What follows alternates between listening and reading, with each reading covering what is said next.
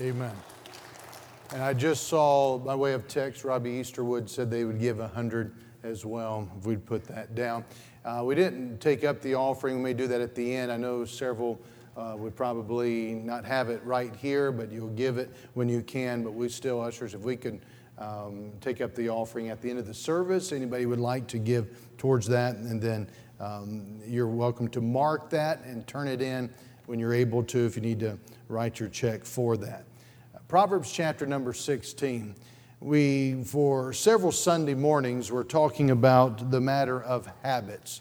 We went through just five basic habits of the Christian life. If you look at the life of a disciple, you'd find these habits. If you look at the life of Jesus Christ, you would find this emphasis as well. So we believe that these habits that we went through were spiritual disciplines that would cause there to be a healthy disciple, causing a Christian to thrive.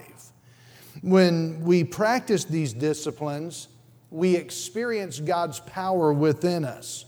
And interestingly, I've said that none of these habits are new. None of them are novel, they're not groundbreaking or revolutionary. And today, people seem to, they're looking for a new trick, an easier tip, a better life. But that's not what these habits are that the Bible gives to us. These are just the basic elements of following Jesus Christ. They're what we would consider to be fundamentals. And we can always use a refresher in fundamentals we can spiritually fall into bad habits and find ourselves in a rut. And there are times you may feel lethargic and personally disconnected from experiencing God. And if you feel stuck and you're looking to grow, I want to continue to encourage us to look to these habits. We've mentioned them. We went through, preached a message on each one. But the first one was the matter of weekly worship, your in person attendance in the worship service of the local body of believers where you belong as a member. The second one is daily prayer. The third one is daily scripture reading. The fourth is regular giving. And fifth is sharing your faith. Now, looking at these, these habits, I want us to try to understand and, and, and help us with the frame of mind that the point in having these habits is not so that we can check the box of these, but rather that we can live them. So it's not so much about having the habits as much as it is experiencing God. Looking at our text here in Proverbs chapter 16, this falls within that category of Proverbs 10 all the way to chapter 22, where Solomon, the wisest man, is giving to us his observations as he viewed life as he was directed by the Holy Spirit.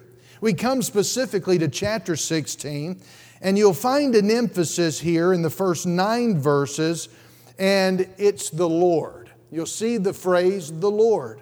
He comes up about eight times in these verses, and this repetition is very prominent. It's emphasizing a couple things in these nine verses about the Lord. We see the emphasis of the Lord's activities, and then we see the emphasis of our relationship to Him.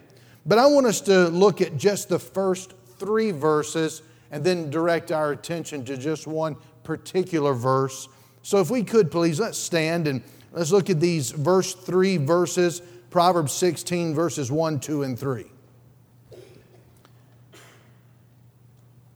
Proverbs 16, verse number 1 the preparations of the heart in man and the answer of the tongue is from the Lord.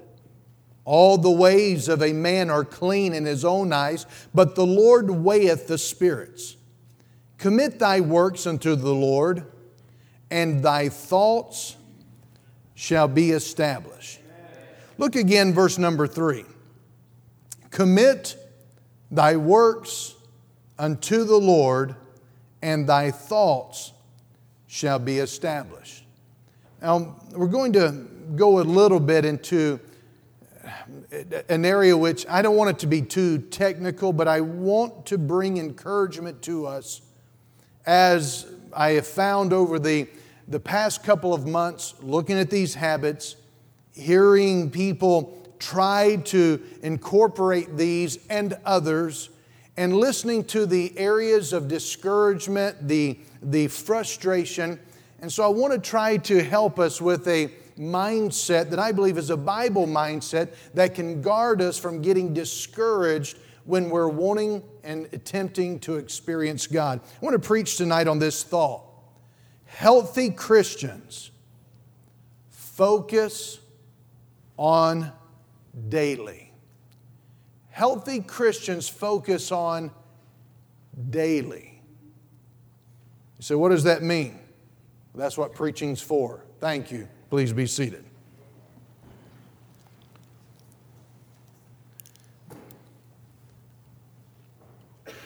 Verse number one, he tells us we make our own plans, but ultimately the final answer the outcome is of God.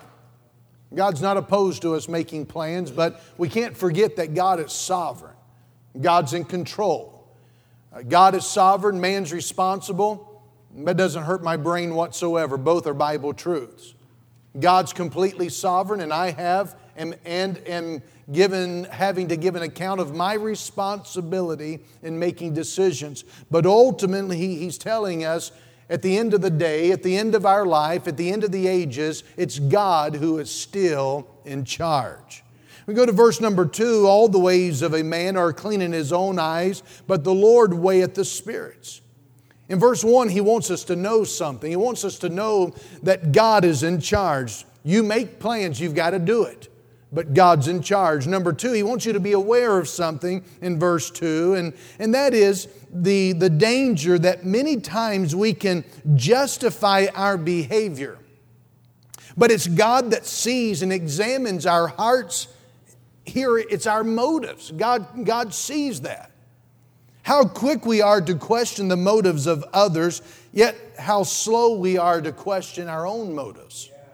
Maybe it's because we know our own motives and we don't necessarily know the motives of others, but the point is we can be quick to judge the motive or question the motive of others. When others harm us, we may assume the worst of intentions. When we are guilty, we often, however, excuse our offenses, concluding that others are just too sensitive. Regardless of how we monitor our motives, what we're being told here by Solomon is that God weighs them in his scales of righteousness. Trying to deceive God with our pious justifications is futile because it is God who sees our hearts. Is it possible? Is it possible to do the right thing for the wrong reason? Well, of course it is. You know, you can't attend worship services with a heart that's far from worshiping. Look at Isaiah chapter 1, verses 10 through 17. You'll find Isaiah talking about that very matter. Could you show concern for the poor, yet have a heart that is opposed to God? Well, Judas did in John chapter 12, verses 4 through 8. Could you make a bold statement of love for Jesus Christ, but actually be aiding the work of Satan? Peter did. In Matthew chapter 16, verses 21 through 23. Could you offer sacrifices, I mean, true sacrifices to God, but be in total disobedience to God? King Saul did. 1 Samuel chapter 15, excuse me, 1 Samuel 13, verses 8 through 9. Could you? Could you pray with the wrong motives? James says you can, James 4 and verse 3. See, many things can cause us to do what we do.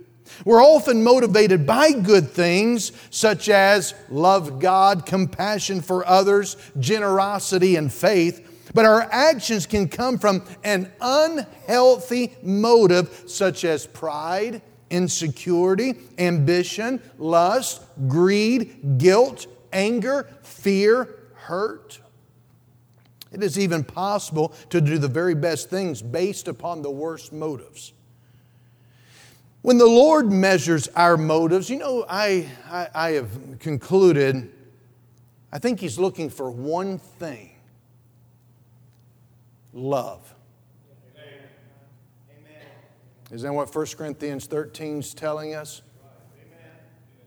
Love. Mentioned this morning, ministry, it's messy. I didn't give you the second thought. We talked about it. But, but here's why God calls us to experience God and get involved into the mess of people's lives because ministry is not only messy, but it ought to be all about the miracles of God. But if we don't have the motive of love, love God and love the people that God loves, we're going to miss the point of seeing the miracles unless we get involved in the mess. There are no miracles in the Bible, but what there has to be a mess of a situation in order for there to be a miracle. There's no parting of the Red Sea if there was no Red Sea. There was no filling up of the, the, the, the vats and the cruse of oil if there was not some need. There, there's no, there's no uh, putting together an altar that's broken and praying fire down from heaven if there wasn't a need. And the point is, God wants to meet our need, but He's looking at, at the what's the motive? All that we do should proceed from our love for God and for others. Take time to look past your actions to what actually lies behind them. Ask God to show you what He sees when He examines your motives. That's what verse number two is speaking of. So not only does he tell us in verse 1, know this, verse 2, be aware of this, but in verse 3, he says, decide this, make this decision. What's the decision? Verse 3 commit thy works unto the Lord, and thy thoughts shall be established. He's saying, Cast yourself and all you do upon the Lord. Depend totally upon Him, and all of your plans for God will be enabled by God. See, if you truly commit your activities to the Lord, if you're surrendered to the Lord, if you find your satisfaction in the Lord, if you're looking to the Lord for your strength and your sustenance, you are committing to the Lord. The word commit here is the same word that is used in Psalm 55, verse 22, when it says, um, uh, that God will never suffer the righteous to be moved. Uh, cast thy burden upon the Lord, and he'll sustain thee. He'll never suffer the righteous to be moved. It's the same idea cast, commit. It simply means roll. Roll your burden upon the Lord. Roll your dependence upon the Lord. Roll upon God your complete, total trust, your submission, your, your, your surrender to Him. And, uh, and, and then He says, then your works, your, your plans, your commitment, everything that is about you, your calling, your life, everything, roll it upon the Lord. And the Bible says, you'll think right. Now, we talk about the matter of we think right, we'll do right, and there's truth to that. But the Bible is also teaching us you do right, you'll think right. Sometimes it just doesn't make sense to stand still and see the salvation of the Lord humanly. But when God says it, it always makes sense spiritually. Amen. I just don't see how it's going to happen. We'll do it anyway, and you'll think right. Amen. You do right, and then you think right. One of the things I say often that I love about the Bible is it keeps me from praying about a lot of things. Because when God says it, He expects us to do it. And when you do it, you'll think right about who He is and what He's up to and cast your burden upon the Lord. Commit thy works unto the Lord. Commit thy works unto the Lord, and thy thoughts shall be established. Now, let's go back to that, take that with our habits. You will never climb to the level of your goals and your desires if a man desires the office of a bishop, Paul says he desires a good thing. Delight thyself in the Lord, he'll give thee the desires of thy heart. But your desires is not where it ends. You'll never climb to the level of your goals Rather, you will always sink to the level of your system. That's why you can have these five goals and you could add more to it and say, These are my goals. It's my goal to read the Bible through. It's my goal to pray every day. It's my goal to give regularly. It's my goal to be faithful. But you will never climb to the level of your goals. However, you'll always sink to the level of your system. Why? Because experiencing God is not about a box that we check of things that we do. It's about a life that we imbibe. You get your system right. What do you mean by that? Well, your life, your life of trusting and obeying. It's a life. I, I can read my Bible, I can pray, I can give, I attend, I can check all these things off, and I still not love God.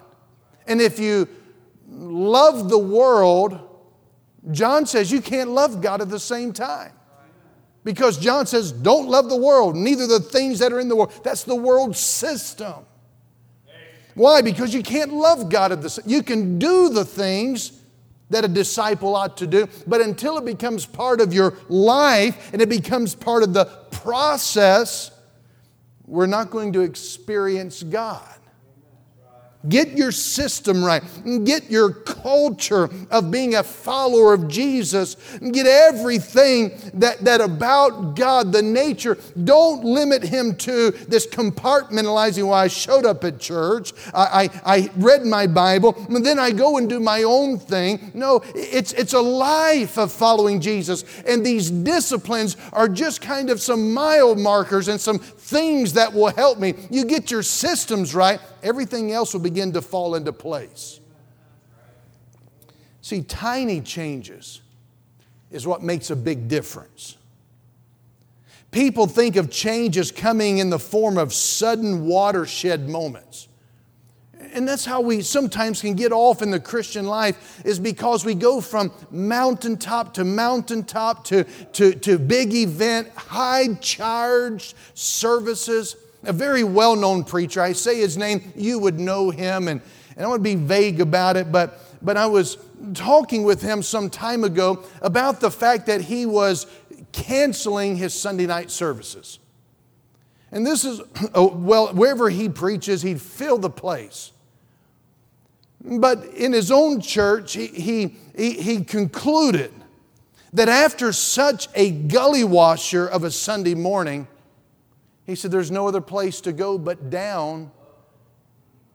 And why disappoint people on a Sunday night? Because we could not reproduce the same dynamic that we had on Sunday morning. I want to tell you, people are like this in, in all kinds of ways secular, spiritual, because they're looking for watershed moments to change their life and they're losing the significance of the tiny changes in daily experiencing God. See, our most dramatic transformations come from maintaining tiny changes over time. If it's not there, what happens is people even go so far as to wonder whether or not they're actually saved. I dealt with the interns, uh, and we spent about two hours on the theology of salvation, assurance, and revival, and the consistent thread of theology that runs throughout. And if we don't understand the simplicity that is in Christ, Paul tells us in 2 Corinthians that the devil wants to corrupt the simplicity in Christ. And what people are looking for are looking for watershed moments to make the change. And this isn't happening, and this isn't happening, and this isn't happening. And so they make a conclusion, and many times it's a wrong conclusion. And what we fail to recognize is that getting saved was not the end, is the beginning. Sometimes you'll hear a preacher say, well, when they got saved, they got gloriously saved. But the news is, anybody who gets saved gets saved the same way. See, it's the accumulation of the small 1% improvements that result in significant improvements. Let me, let me give you this. If you can get 1% better each day at your habits, you're reading your Bible, spending time with God, focusing on the, the things that will nurture a discipleship. If you can get 1% better each day for one year, you'll end up 37 times better by the time you're done. This is putting the attention on daily. And this is true in the Christian life, it's true in the secular world. Let me give you an example.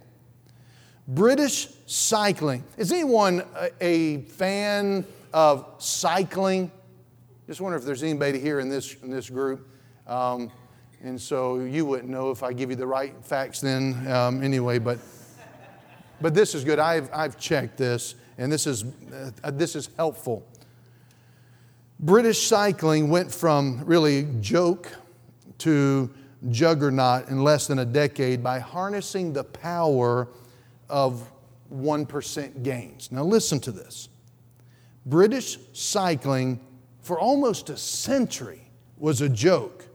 From its founding in 1908 to the early 2000s, the Brits just won, uh, won just one Olympic gold, and they never won the Tour de France.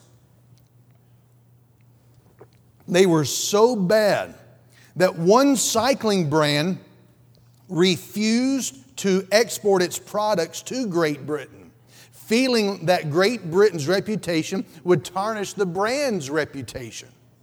So you get the picture of how bad they are? It'd be like some of our men getting on a, on a 10 speed out there trying to compete. It just, it, it, it just the, I'm leaving out a lot of facts, but it just sounds that bad. But in 2003, British Cycling brought on a new performance director named David Brailsford.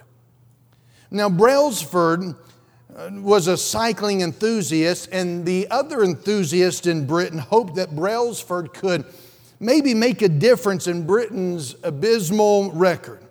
So he adopted a style utterly different from that of his predecessors, one that he referred to as the aggregation of marginal gains. Brailsford identified hundreds of factors that, in isolation, would be dismissed as having no severe impact on cyclist performance. Listen, he developed more comfortable seats. He swapped out old outdoor cyclist wear for more aerodynamic indoor outfits. He outfitted athletes with electrically heated shorts to maintain the ideal temperature for optimal muscular output. He painted, listen to this, the insides of transport trucks white so that the dust, which might disrupt the bike's precise modifications and settings, would be readily noticeable and easily eliminated. He took athletes to labs to test their sleep patterns and determine which mattresses and pillows would maximize each cyclist's rest. He had tests run on everything. Even most obsessive compulsives would have been satisfied by Brailsford's rigor and attention to seemingly superfluous details. But these minor improvements, while seem absurd, within five years of Brailsford's leadership, something strange happened. British cycling started winning a lot. At the 2008 Beijing Olympics, they won more than half of the indoor and outdoor cycling events in which they competed. At the 2012 London Olympics, the Brits broke nine Olympic records and seven world records for cycling. Not long after that, a British man won the coveted Tour de France title for the first time in the competition's history. Another Brit won the Tour de France in 2013, 2015, 2016, and 2017. British cycling took home home almost 180 world championships and 66 Olympic golds in a decade. And many consider British cycling's recent success the most notable win streak in the sport's history. Something remarkable happened in Great Britain's cycling program. The coach implemented hundreds of changes that in isolation would deliver little payoff. But all these 1% changes began to add up. Let me give you a quote that was found, and this is found in James Clear's Atomic Habit book. He says, We are under the mistaken impression that a major success requires significant action. The pressure to do so is soul crushing and leaves us stymied. Attempting something monumental in one gargantuan effort, getting exhausted and overwhelmed, and then quitting, that's one option.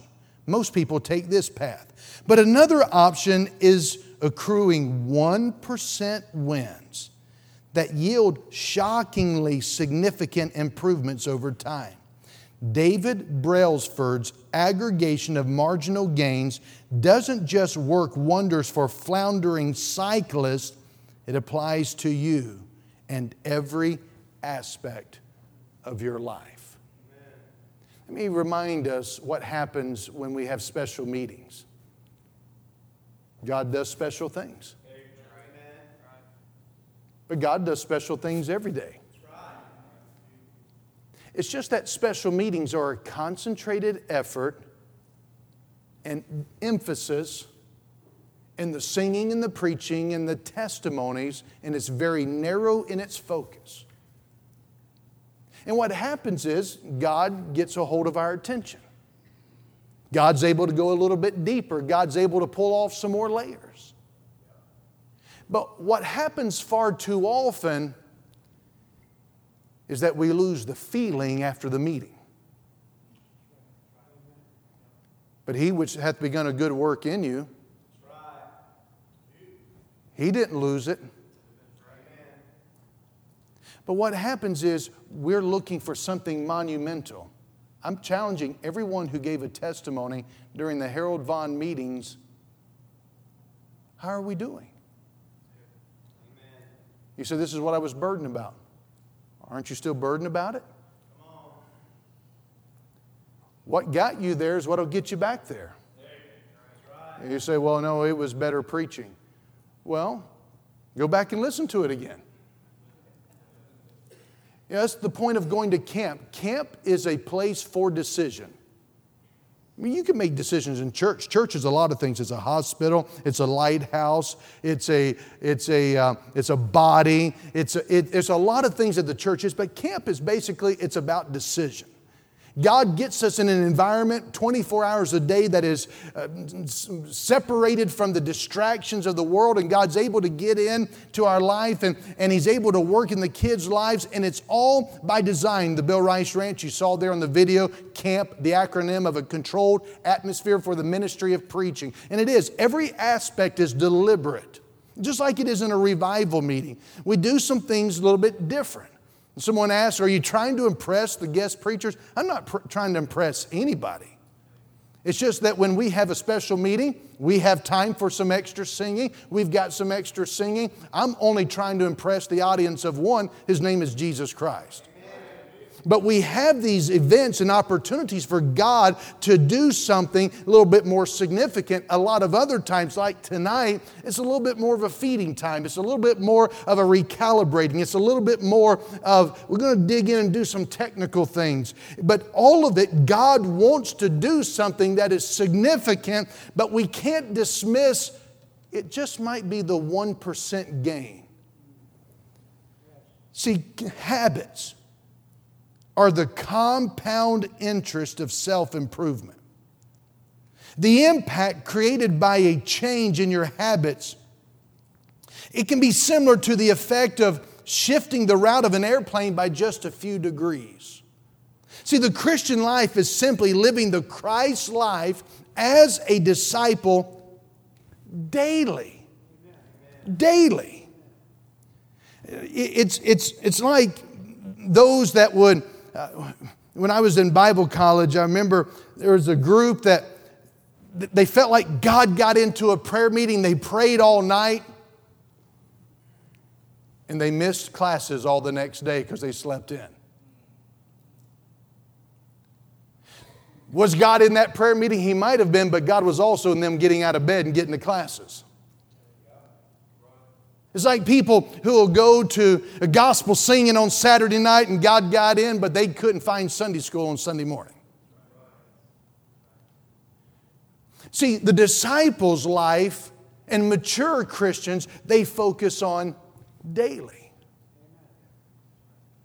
It's actively cooperating with Christ rather than just passively experiencing the emotions from Christ.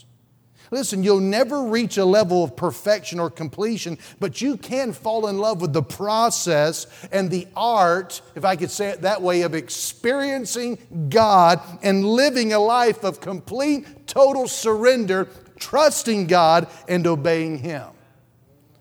The Word of God shows us how to cultivate faith and patience and focus and discipline for working towards our biggest goal. What's our biggest goal? Experiencing God.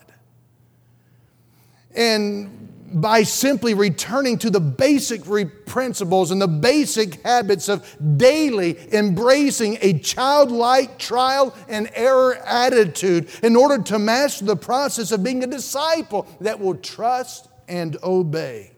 The problem, the problem, if I could say it this way, the problem with faith and discipline is that they require both to develop each. See, faith, it requires some discipline. Paul says, I'm going to bring my body under subjection. It's going to take some discipline. But in order to form some discipline in your life, you're going to have to take some great steps of faith in the Word of God. Get out into the deep end of trusting God. But to, to cultivate faith, without faith, it's impossible to please Him. You're going to have to have some discipline. You'll never climb to the level of your goals You'll never climb just to the level of my desire and aspiration. We can cry all we want to an altar how much we desire and crave and hunger and thirst for God. We will never climb to that just because we have it, but we will always sink to the level of our system.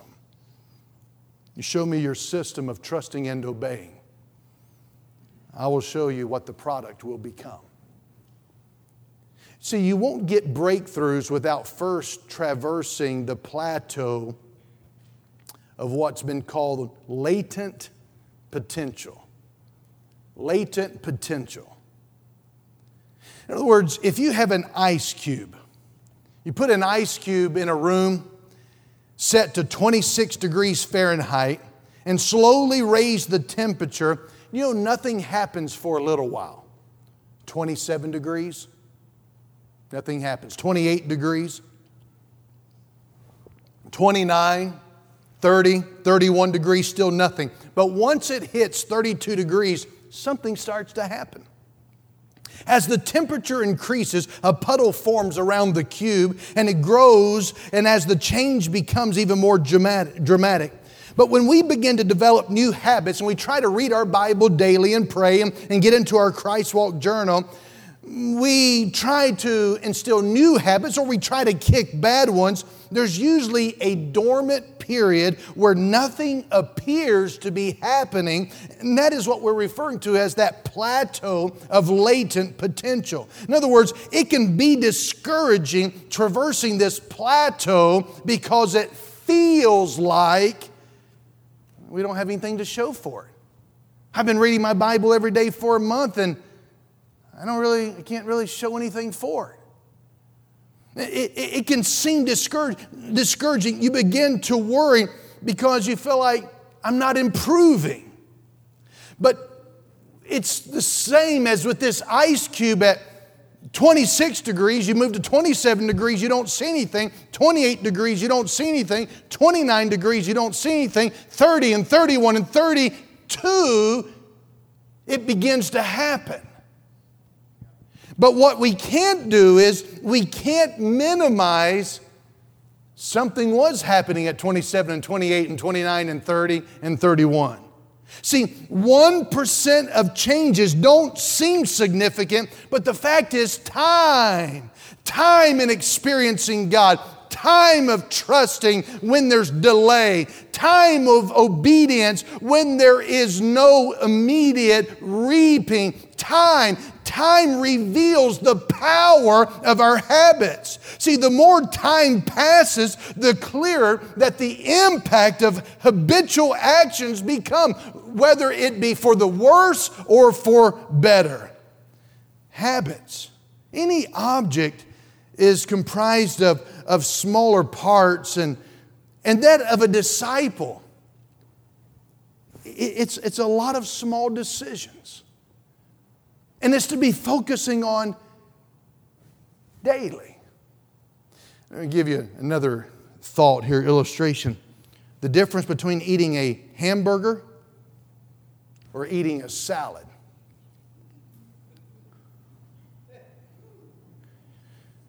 The difference between eating a hamburger or eating a salad tonight after the service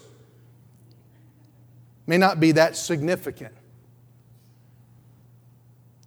But after 30 years of opting for the hamburger rather than the salad, it's a different story. A sadder one and fatter one. Or I mentioned the airline earlier. Think about a transcontinental flight from Los Angeles to New York. Los Angeles to New York. If the pilot bears just three degrees to the right at the start of the flight, the plane will touch down in Washington, D.C. instead of New York.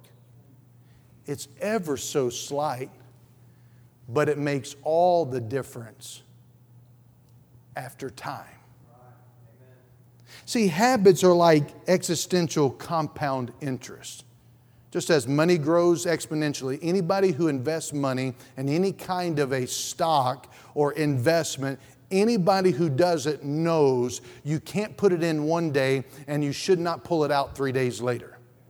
Well, it went down. But that's what happens but it's supposed to be for the long haul. And you're watching this little graph and you watch how that is impacted. You know what? Your money and investment is impacted by something far more than you or I making any decisions with it. It's impacted by something far greater in the culture and the economy of this world system. Your money, mine, its value, its growth, its decline. But so it is with you and I as a disciple of Jesus Christ. You're experiencing God. It is not going to exist just because you have a desire. It is going to be impacted by the culture that you develop within your life to be able to hear His voice and to surrender and to submit daily with feelings, without feelings. Amen.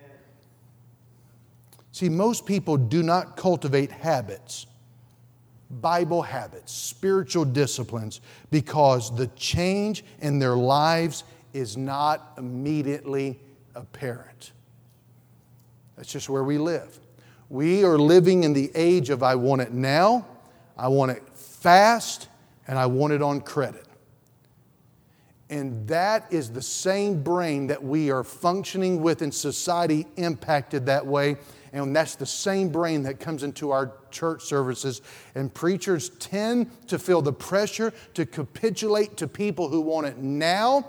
I want it cheap and I want it on credit. We, we experience self gratification in practically everything. That's why the television industry has changed in the whole viewership. Now it's about binge watching. Remember in the old days when, when it came out, you had to wait till next week to see what was going to happen with, uh, with Andy and Barney. You know, but, but now you, you can watch six seasons in one night. And, and we expect that kind of thing to happen in our life. We read the news. We read the news by way of phone or iPad, and, and all we're looking is just headlines. We're just read, and it's constantly refreshing and changing and refreshing and changing. And we play video games and play games, and, and all we do is restart, start all over, and, and everything is immediate. Except experiencing God. Oh, God, just like in the book of Esther, He's always at work. But God is not always about satisfying our gratification urge. It's all about us seeking Him. I said today, I think it would be good, and, and I am including myself in this, that um, I think it'd be great for every single one of us if we really want to understand the nature of be steadfast, unmovable, always abounding. Uh, uh, you, you, reap and sow. You, you, you reap more than you sow. You reap what you sow, but you reap it in God's time. Those simple Bible principles, it would do us all well to get involved in agriculture, gardening because it's not an overnight success. I mean, there may be something like that, but, but that's, again, our tendency today. But to be able to go out and plant and cultivate and water, and Dr. Giles, Dr. Childs has talked to me about it. You, he said you've got to get your, your mind uh, uh, you know, off of some of the, the things and, and just look at maybe gardening, something like that. And I thought, that's a great idea. When can you start? And, and uh, but you know, it's, it's, but there, there's great benefit to understanding Bible truth. It's going to take some time. Gardening, it's not about us planting and watering, then going in, looking out the window all night. But isn't that how we've developed a lot of our Christian mindsets? And, and I, I, just, I just don't, I don't know about some of this. Christ Walk Journal and and praying and, and, and reading Bible. Boy, boy, I love some preaching. You know, really, that's an indictment on, on, on a lot of us to say that, well, you know, I hit and miss. I just read my Bible. You know, I, I just read here and read there, however the Spirit of God leads. And you wouldn't know how the Spirit of God leads, leads if He blew you down, if you're not experiencing Him daily. He's given you His Word. He's given you Himself. And what happens though, we've become so discouraged over trying because our habits have failed and people fail to cultivate divine spiritual disciplines because the change in their life is not immediately apparent. So they throw in the towel too soon.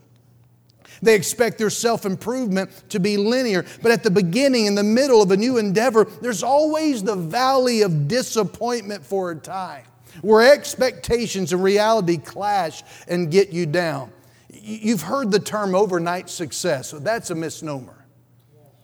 Breakthrough is simply seeing a breakthrough spiritually, a breakthrough in your kids. Some of you pray for your children. A breakthrough is not by all of a sudden just I bring them to pastor's office or I bring her in to see uh, Mrs. Ingram and, and, and all of a sudden we're, we're praying for a breakthrough. God says, here's how a breakthrough occurs. Proverbs 22 6 train up a child in the way they should go. What is he talking about? He's saying that a healthy parent focuses on daily. Daily. Daily, in and out, good and bad, sunlight, darkness, pain or joy. Daily, we're going to do the right thing. Do you know that where I am weight wise, it's a result not of my desire, but of my system of eating. Where you are money wise is not because of just some hardships, but it's where you are system wise of spending. Do you know that where we are spiritually is not a result of good preaching or bad preaching? It's where we are in experiencing God daily. Daily. Don't get discouraged when you don't see enormous fruit just falling off the tree of your endeavors. The goal of my habits is not having them, it's experiencing God. You say, Well, I don't know if I experienced Him. And just keep seeking Him. Amen. Trust and obey. Look at the little things 1%. Just focus on the 1%. What happens is we sometimes get discouraged. I can't stay with my, I've never been able to read my Bible through in a year. I just don't want to hear about another reading plan. I don't want people read through it in a month and three months. I, I can't get through it in a year. I'm not going to do it. It's the wrong response.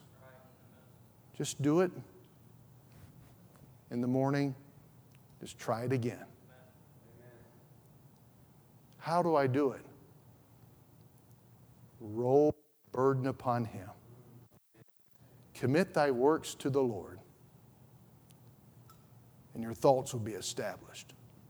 Just do right, and you'll think right. Just throw your burden upon the Lord. And let's see what God will do in cultivating. Cultivating that system of discipleship, of following Him, cultivating a life. Everyone who's here, understand your identity is not in you succeeding as a disciple, but it's in you desiring. You say, I didn't think it's about the desire. No, I'm saying it doesn't end with the desire. You're here at church. You want to be a disciple? Call yourself a disciple of Jesus. And because I'm a disciple of Jesus, I'm going to incorporate these habits. I'm going to imbibe these desires. I'm going to put these things into my life. And I'm going to just focus on that 1%. I'm just going to focus on, I'm, I'm just, I'm just going to do a little bit. Don't, don't, don't do a lot. Don't, don't try, if you've never read through your Bible in a year, don't try to do it in a month. Just, just open it. Just, just read it. You draw near to God, and He will draw near to you. You say, I want to be a disciple. No, if you have the desire, that's what you are. That's your identity. Now start incorporating the disciplines that'll make the system, the life of following Jesus. You say, What if I fail?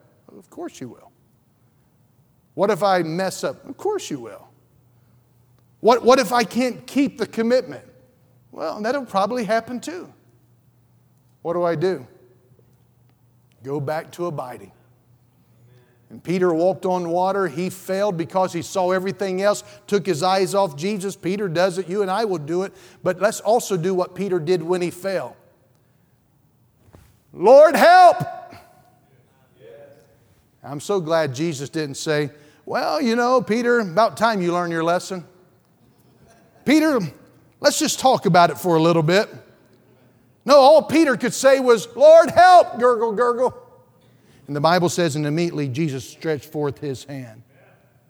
And really, what the Lord Jesus said to Peter is, Peter, why could you not trust me when there was no storm? Why could you not trust me when there was a storm? Just keep trusting. Let's go back and do it again. Let's do it again. Healthy Christians focus on daily. Don't look for the mountaintop. Don't be afraid of the valley. Just look for Jesus daily. Let's stand together, please.